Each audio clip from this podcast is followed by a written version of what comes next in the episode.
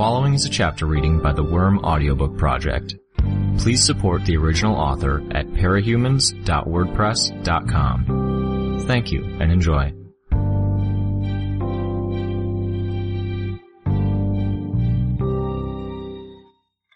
I was a lot more comfortable with the risky plan when it was something I thought of, I said. You said calculated recklessness, right? Trickster asked. Part of that calculated bit is control, keeping the chaos to a minimum, so we can anticipate and plan. Trickster leaned against the door of the vehicle. That may be a bit of a problem. You think? The truck passed over a pothole. Our teams were out in force, our members divided across three trucks. I rode with Trickster, Sundancer, and Tattletale. Regent and Ballistic were in the second vehicle. Bitch and her dogs rode in the third. This was Tattletale's first time venturing out of Coil's base in a little while.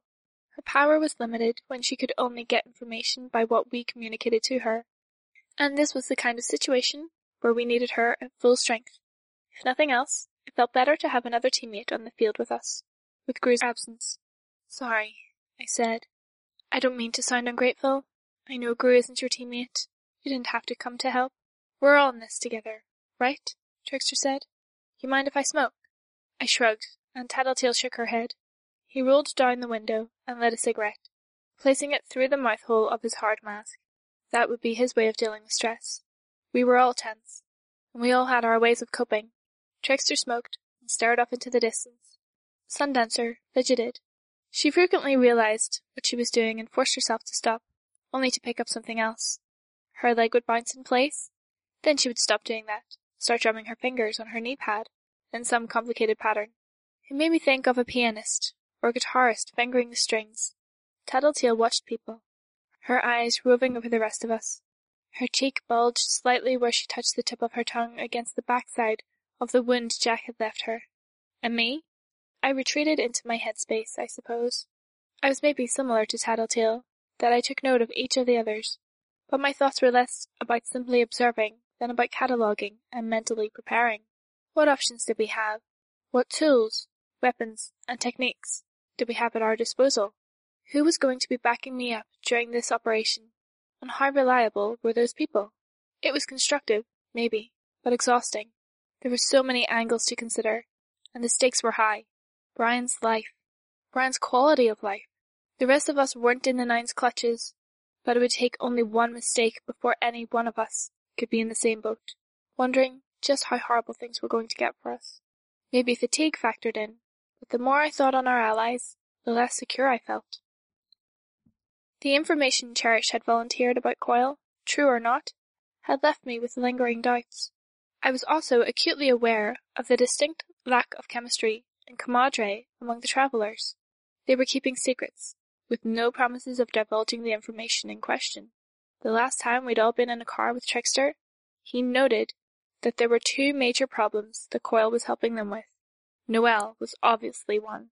A part of me could buy that there was something serious going on with her. Something that necessitated the help of someone like Coil. Another nagging part of me was thinking that there was still too many unanswered questions. What was holding them together as a group? How fragile was that tie? Was this really what I needed to be dwelling on? I thought over my arsenal and the options I had with my power. I'd developed enough techniques starting to have trouble keeping track of them all. Should I name them? It seemed like something out of a kid's show. Shouting out the names of abilities as I used them. Firebug attack, go! Silk wrap, strike! I shook my head a little. I was tired. My mind was wandering. I couldn't remember the last time I had more than five hours of sleep. And I'd barely slept at all last night. Fear and adrenaline usually clarified things, so it probably said something that I was feeling a little dazed despite what we were going into. Some of that was the constant aggression. Since the Nine had made their presence known, I'd barely been able to relax, and let my guard down. After Mannequin had started killing people in my territory, taking even a moment to myself made me feel like I was insulting their memories. That I was feeling the next batch of people who would become victims of my enemies. We should stop here, Tattletale said. That was apparently order enough, because the driver pulled over, the long seconds of stillness after the truck had stopped said volumes. We didn't want to get out of the car. We didn't want to face the nine, deal with their traps as we tried to catch them in our own. Two or three seconds passed with tension thrumming in the air. Every one of our nerves on edge, ready to act, react, even now. The sound of a slamming door from one of the other trucks was the little push we needed to move. We climbed out of the truck and joined the others. Bitch had been the first one out. She had Sirius, Bastard, and Bentley with her. We ventured over to a fallen section of wall, peering over it to get a better glimpse of what would be the battlefield. The final two members of our group arrived a moment later. Shatterbird landed, stumbling, and Genesis began to materialize in a massive form. We were close to the site of our last fight. The nine had been on their way to Dolltown, and we'd ambushed them, divided them, and then provoked them into extending out of position. Having done that, we kidnapped Shatterbird as she lagged behind, and then leaped around to capture the wounded Cherish. Now the nine were inside Dolltown. I could only hope the noise and fighting of our last encounter would have given most of the residents the time and the motivation to run. How's she handling? Tattletale asked Regent. Not the easiest power to use, he muttered. It's not a physical power, so I'm learning to use it from scratch. Doesn't help that she's really, really pissed off. I think she's a serious control freak. My control's slipping. How much is it slipping? I asked. Is there a chance you'll lose control of her? Always a chance. But I think I'm okay, so long as she and I remain pretty close to each other. Tattletale, where are they? I asked. Tattletale pointed at a squat building a few blocks away. It had the look of a small library, maybe, or a hardware store. A place meant to accommodate a lot of people for one job. Somewhere in there. Then we wait, Trickster said, and we cross our fingers. Waiting. The last thing I wanted to do. Using my bugs, I tried to scope out the area. Please don't let there be people here. There were. I had to be subtle, not giving the nine any reason to suspect I was around. Even if I counted only the people who had bugs on them already, there were far too many people in and around Dolltown. Regent, can you stop Shatterbird from listening in? I asked. Sure, he said. Shatterbird shut her eyes and covered her ears with her hands. I asked, Tattletale, do you know where the nine are, specifically? She shook her head. There are people here. I'm counting thirty or so, but there could be twice that many. I haven't even taken a serious look at the building the nine are in, because I don't want to alert them. Ignore them, Trickster said. This is risky enough without splitting our focus. If I know where the nine are, I can tell these people where to run, give them a chance. It's not worth the risk, Trickster stressed. He glanced at his teammates. There's still five or six of the enemy in the area. If they see what you're up to and get any advance warning we're here, this all goes balls up, and we suffer for it. Grue dies for it. Regent nodded in agreement. I looked at the others for help. Tattletale remained quiet, and Sundancer, the one other person I'd hoped would be sympathetic, looked away. Those are people, I said. Real people. So's Grue, and so are we. We look out for ourselves first. If we can take out members of the Nine, we'll save more people in the long run. The ends justify the means. You realize when this all goes down, they're going to die. Almost guaranteed. I directed Sundancer to attack a group of people, who included bystanders. But they'd been goners already, dead for all intents and purposes. This was something else.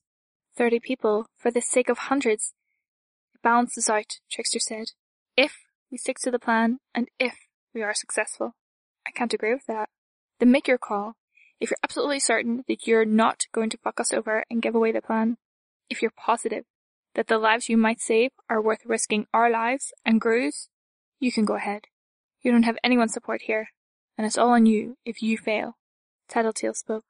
If you're going to do something, you better do it fast. She pointed, and every pair of eyes in our groups turned to look. Purity streaked across the sky, followed by Crusader, and a floating rock carrying a whole contingent of their group. The rest would be moving along the ground. Shatterbird, Genesis, go. Shatterbird took flight, calling up a storm of glass shards to accompany her. She flew low to the ground, relying on the surrounding buildings and ruins to keep out of sight. Genesis had finished pulling herself together. Her form resembled Crawler, but with some additions. Growths on her back resembled Bonesaw and Jack. She tested her limbs, then looked at us. At me? I couldn't tell. She had too many eyes to tell. Then she ran, stampeding off. Not quite as graceful as the real Crawler, but that was one more area where we just had to cross our fingers and hope she could sell the ruse. There was the dull rumble of a distant impact as Purity opened fire on Genesis. Genesis dodged to a nearby alleyway, leading Purity and the rest of her group off to one side. Shatterbird fired on Purity and her allies, guiding a torrent of glass shards towards the incoming enemies. Not enough to kill, or even to maim. It was enough to hurt and piss them off. Coil had informed Hookwolf's contingent about the general location of the nine. Sure enough, they'd gathered, girded themselves for battle, and marched on, hoping to overwhelm through sheer firepower and force of numbers. Odds were good that it wouldn't work. It hadn't in the past. But we were hoping it would put the nine in a position where they had to decide whether to hold their position or respond to the immediate proximity of this many enemies. Shatterbird and Genesis were tasked with distracting Hookwolf's forces and preventing them from mounting a direct attack on the Nine's real position. We couldn't save Grue if Purity leveled the building. So much hinged on how the next few moments played out. The Nine are distracted. I'm going to help people run. The lack of response was as damning as anything they could have said. I waited until Purity fired again, then used the rumble as an excuse to stir various bugs into action. I did a body count, placing bugs on people's right feet, trying to calculate how many there were and how they were distributed. There was a crowd inside the building, with the nine. People huddled in a room with Crawler, who lay on the ground with his chin resting on his forelimbs facing them. I couldn't find Grue. Was he in that group? No. On the other side of the building, four people were gathered, at one window. A grown man, two grown women, one of whom was nude, and a child. A man clad in hard armor crouched in one corner, working with tools. There were enough cool bodies around them that I would have known who they were, even if the body types hadn't fit. Find them, I said, pointing. They're watching. They're not stepping outside? Trickster asked. I shook my head. Damn. I could see Menja leap from Rune's floating rock and grow as she fell. She was nearly thirty feet tall when she landed, the road cracking under her weight. Rune leapt off the rock and landed on a husk of building that hadn't survived the Leviathan's attack. A few seconds later, a large section broke off and lifted into the air. She didn't stay on top of it for long, choosing instead to gather more ammunition, moving on to other ruined walls and sections of building. This would be a balancing act. Unless the nine didn't plan on defending themselves or running, there would be something of a sweet spot. A point where the enemy forces got close enough that the nine were forced to act, yet not so close that anyone else was endangered. Now that I knew where the nine were, I could focus on civilians. I drew out messages for everyone who was hiding in their homes, along with arrows pointing them away from the nine and Hookwolf's army. If someone decided they didn't want to move, I nipped them with a biting insect or two to prod them. Dozens of people made their way to safety, following my instructions and running for their lives as they headed out back doors or out of windows to avoid being seen. There were still way too many people in the room with Crawler, and I still had no idea where Grue was. Slowly, and carefully I navigated my bugs through the rooms of the building the nine had occupied. A makeshift dining hall with a kitchen, a room solely for storing garbage, then a small open shower with three stalls. It had been some sort of office building, with no computers, desks, or cubicles. Something big, firm, and formed of cloth. One of Parian's stuffed animals? It lay prone on the ground, on the other end of the building from where the nine was poised so large and fat that it wouldn't be able to fit through any of the doors. I found another cluster of people on the top floor, three adult women and two children that ranged from toddler age to five feet or so of height. Damn it. Why did there always have to be kids? I can't find Grue. He's in there, Tattletale said. How sure are you? Pretty damn sure. Then how long before we can move on to the next phase? I asked. I find some people, which solves one problem. As soon as the nine act, Trickster said. Tattletale. They're not wanting to move. Something about the hostages. Hookwolf doesn't care about hostages, I told her. I know, but the nine are still holding back. Regent, I started. Don't distract me, he said, rushing through the words. I can barely dodge all this shit that they're throwing at me. I followed his line of sight to Shatterbird. Purity opened fire, and Shatterbird used a cone of glass to block the worst of the kinetic energy and reflect the light. Or something. It didn't work that well. Shatterbird was knocked to the ground. She managed to take flight just in time to avoid neuter, trapped the boy in a cage of glass shards, and then flung a barrage of tiny glass shards at Purity and her group. I could see the glints of the shards catching the light as it flew through the air. Draw some fire towards the nine's location if you can, I said. I said don't distract me. But he listened. Shatterbird interposed herself between Hookwolf's advancing group and the building holding the nine and their hostages. Purity fired, and again, Shatterbird's glass couldn't absorb the full brunt of the hit. She was hammered down into the ground again, and what didn't hit her struck the building, not far from where the nine were peering through the window. Come on, come on, I whispered. The nine reacted. It just wasn't what we hoped for. Crawler stood and rumbled some words my bugs couldn't make out, and the hostages fled. The nine made no move to stop them. Just the opposite. They revealed why they kept them on hand. The hostages made their way out the doors and into the streets surrounding the building. Purity was so distracted by Genesis and Shatterbird that she didn't seem to notice what was happening at first. Tattletale watched her with binoculars. Oh no. Oh no? Trickster asked. Tattletale looked at me. Track their movements. The nine. Don't lose sight of the nine. The hostages scattered in every direction, and some invariably headed towards us. I saw what had concerned Tattletale. Even though I knew where the nine were, I was still caught off guard. Bonesaw's talents apparently included crude plastic surgery. If crude was even the right word. Every hostage wore the appearance of one of the nine. The group had headed towards us. Had three jacks, a Siberian, a bonesaw. Their expressions were frozen, their eyes were wide with terror. None of them were perfect. One was too heavy in his physique for Jack, and Bonesaw had apparently been a short-statured woman, who'd had her shins and forearms sawed to a shorter length and reattached.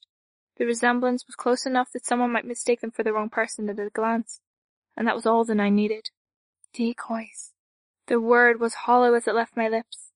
And the nine are moving out, Tattletale reported, leaving the front of the building. Get ready. I used my bugs to draw a message for people still hiding in another part of the building.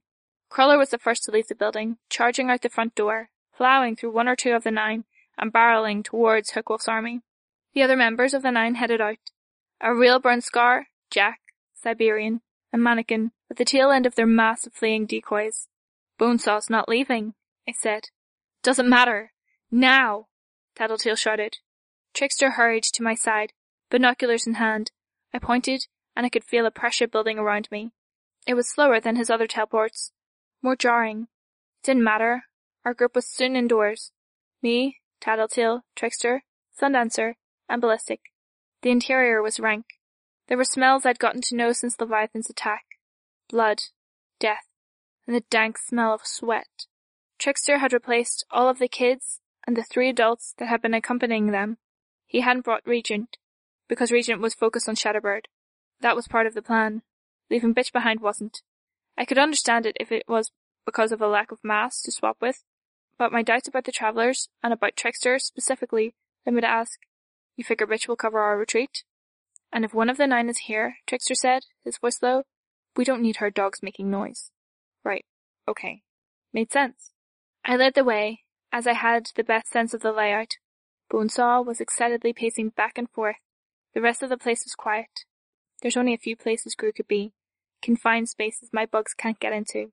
Makes sense that they'd improvise a cell to contain him, Tattletale said. I nodded, swallowing. Worn and damaged posters and flyers referred to yoga and Pilates classes. Makeshift signs and notices had been raised since this building had been used for the rich person exercise classes. These were more pragmatic, detailing chore schedules, contact information, and watch rotations. These people had been getting by, Maybe in the same way I'd been trying to get my own people organized. I felt a growing outrage at what had happened here. What had happened to my people? Why? What purpose did this chaos serve? We checked a small sauna. No luck. No less than three storage rooms, sealed tight to keep vermin out, turned up empty. The place I'd mentally labeled the dining hall turned out to be something of a restaurant. More notices about food rationing, covered menus, and signs advertising healthy eating I headed around the long counter and into the kitchen. Crates of supplies had been opened, the contents sorted into piles. There was also other supplies that didn't look regulation. Several five-gallon jugs of water that were designed to fit into watercolors were stacked in one corner, and neither I nor my bugs had seen any watercolors in here. I stopped outside the walk-in freezer and stared at the handle. Skitter? Tattletale asked. There's only three places left where Grue could be. The other two places are the regular fridge over there and a closet in the basement that I think is too small to hold him and still let him breathe. So, if he's not in here... Right, I said. Trap free? As far as I can tell, she replied. No, if they were going to trap it, they'd lock it first, chain it shut. Swallowing, I gripped the handle and hauled the door open. It took me a second to process what I was seeing. Brian was in there. And he was alive. I couldn't have been happier at that realization. There was no power to the walk-in freezer, so it was warm. The interior was maybe 10 by 12 feet across. The walls were metal, with racks on either side. Brian was hanging by the wall at the far end, propped up enough that his shoulders were pressing against the corner bordering the wall and the ceiling, his arms outstretched to either side like a bird hung up for display, his head hanging forward. It was some sort of collaboration between Bonesaw and Mannequin. He'd been partially flayed, the skin stripping from his arms and legs and stretched over the walls around him. His rib cage had been opened, splayed apart. An improvised metal frame held each of his internal organs in place, some several feet of their intended position, as if they were held out for display. Others, placed on the shelves of the freezer, cases covered in ceramic shell, seemed to be pumping him full of water, nutrients, and other fluids that had been helping keeping him alive. His head was untouched. He looked at us, and he looked harrowed. The look in his eyes was more animal than person. His pupils mere pinpoints in his brown eyes. Tiny beads of sweat dotted the skin of his face, no doubt due to the warmth of the room, but he was shivering. Oh, my voice was a croak. Brian! I took a step forward, and he seized up, his entire body twisted, his hands clenching, eyes wrenched shut. Get back! Tattletale gripped me by the shoulder and forced me out of the freezer. I... What? I was having trouble processing. Trap? Tattletale had a dark look in her eyes. No. Look closer at the walls and floor. Numbly I did as she asked. They looked like hairline cracks. Spiderwebbing across everything from the walls to the shelving and even the ceramic cases that Mannequin had set up. Except they were raised. Over the surfaces. Veins? Exposed nerves. Artificially grown, connecting him to the rest of the room. I stared up at Brian, and he stared back at me. There was no way to help him. I couldn't even get inside the room to try and comfort him in the smallest ways, not without causing him unbearable pain in the process. Brian moved his lips, but no sound came out. He tried to raise his head as much as the ceiling allowed, his eyes raised towards the sky. There was a cauterized scar just above his collarbone. I can make it quick, Ballistic said. No, I told him. It'd be a mercy. No! I shook my head. No, we have options.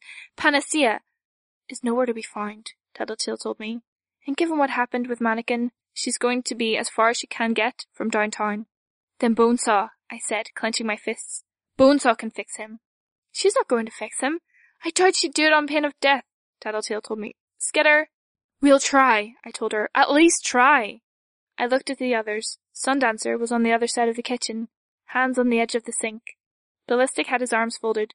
Trickster leaned against one counter, silent, not looking at the scene. Every second you make him go on like this is cruel, she said, her voice hard. So is every second you spend arguing with me. I'm not negotiating here. I'm willing for him to suffer if it means that there's a chance we can help him. She met my eyes, looking like she wanted to slap me, yell at me, or both. Fine, then let's hurry. I gave Brian one last look over my shoulder before I hurried off, leaving him behind. The others followed. I was using my bugs to track the positions of the nine, where Siberian and Crawler were in the thick of the enemy. Mannequin apparently wasn't aware of my presence, so I had my first real opportunity of tracking his movements as he scaled walls and disappeared into manholes to emerge half a street away. Burn Scar used her fire to bombard the enemy and divide them. Jack was more pragmatic, striking from behind, threatening his decoys to get them to run out of cover and draw enemy fire, and using every hiding space that was available. He was quick, smart, and devastating in how he operated. No movement was wasted, and every time he emerged from cover and swiped his knife, someone suffered for it. As far as I could tell, he was evading Night and Fog. My bugs could detect some noise from him that I was parsing as a mocking laughter. Maybe my imagination. Probably my imagination. I was getting a sense of what Brian had described once upon a time, that anger and outrage that didn't even come close to connecting with the fire inside, with burning rage or anything like that. It was cold, dark, and numb. We found her, in one of the exercise rooms. Yoga mats had been stacked together to serve as mattresses, forming a kind of sleeping area. Most of Dolltown residents who had been living in this facility were dead now, their cold bodies lying in pools of blood. One of the culprits was at the window, clutching the frame. Bonesaw. I gathered my bugs, directing them her way. Wait! Tattletale cried out. I turned to see her stagger. I ripped around to see Bonesaw. She was whirling around in response to Tattletale's shout, her eyes wide. There was a chain stretched from her wrist to the base of the window. Not Bonesaw. Decoy. Tattletale crashed to the ground, followed soon after by Trickster. Sundancer and Ballistic crashed to the ground a second later. Why won't you go down? The voice was petulant.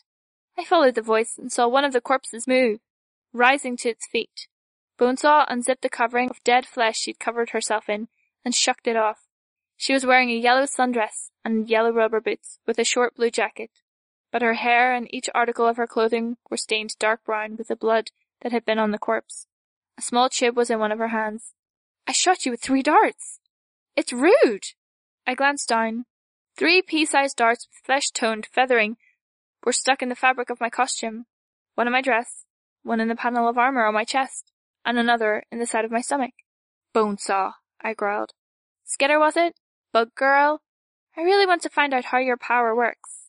I'll take your brain apart and find the mechanism so I can copy it. Is your costume spider silk? That's awesome. You know the right materials to work with. No wonder my darts won't work. What did you do to them? Paralyze them, obviously. Living flesh is so much easier to work with. Paralyzed. I glanced at my teammates. Why couldn't I have finished their costumes? Stupid. I'd spread myself too thin. I should have finished one costume, then moved on to the next. Maybe then I would have saved someone. Oh, and I dosed them with a little something extra, because Jack said there's no point in doing anything halfway. She gave me a sage nod, as if sharing some universal truism. You're going to give them an antidote to whatever you injected them with. Then you're going to go to Brian, and you're going to fix him. Brian! Oh, you mean the boy we put in the freezer? I'm still trying to find out where his power comes from. The darkness comes from inside him. But what's the source? Besides the usual, I mean. So I took everything apart to see, but he wasn't cooperating. I told him I'd make the pain stop forever if he would just show me, but he was so stubborn. She stamped one foot. I'd let Brian's name slip. Dumb, dumb, dumb. I wasn't thinking straight. But no, I'm not going to do that, she said. I don't censor my art because it offends people. I could convince you, I told her. My swarm flowed forward and she backed away. Her eyes, one green, one blue, flashed as she took in the breadth of the swarm, the composition of it. She was probably already brainstorming some solution. I wasn't going to give her a chance. I drew my weapons, one in each hand, and charged through the swarm straight for her. My bugs served to give me a half second of early warning as I felt her jam one hand into the side pocket of her dress. I turned on my heel, the burn in my legs screaming in pain as I did it, and threw myself to the right as she brought one hand to her mouth and blew a billowing cloud of powder into the space I'd been occupying. I got my feet under me and lunged forward again. I didn't get two steps before I was tackled to the ground.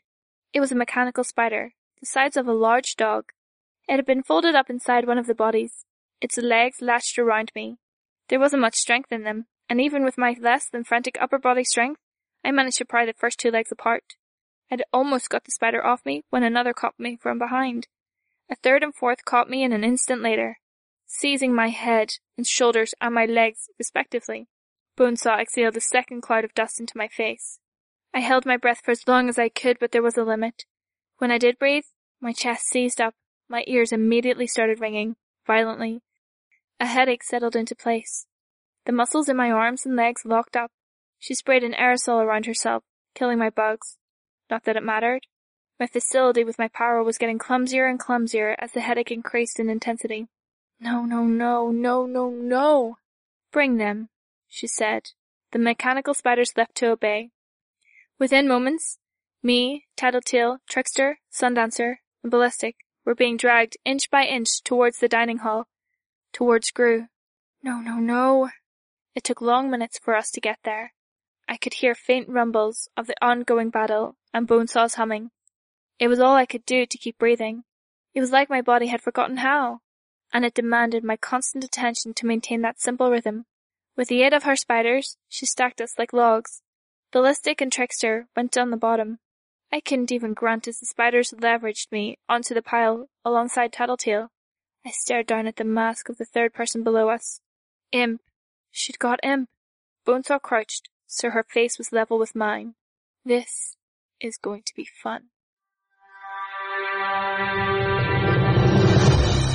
Hi, this is Meg. You just finished listening to a chapter from Arc 13, Snare, from the web serial Worm by Tracy McCrae. This production is brought to you by the Worm Audiobook Project. If you would like to know more about us or to volunteer your own services, please check us out at audioworm.rain-online.org. You can download or listen to every chapter directly from our site, or you can find us on iTunes or any podcast app under Worm Audiobook. Thank you for listening.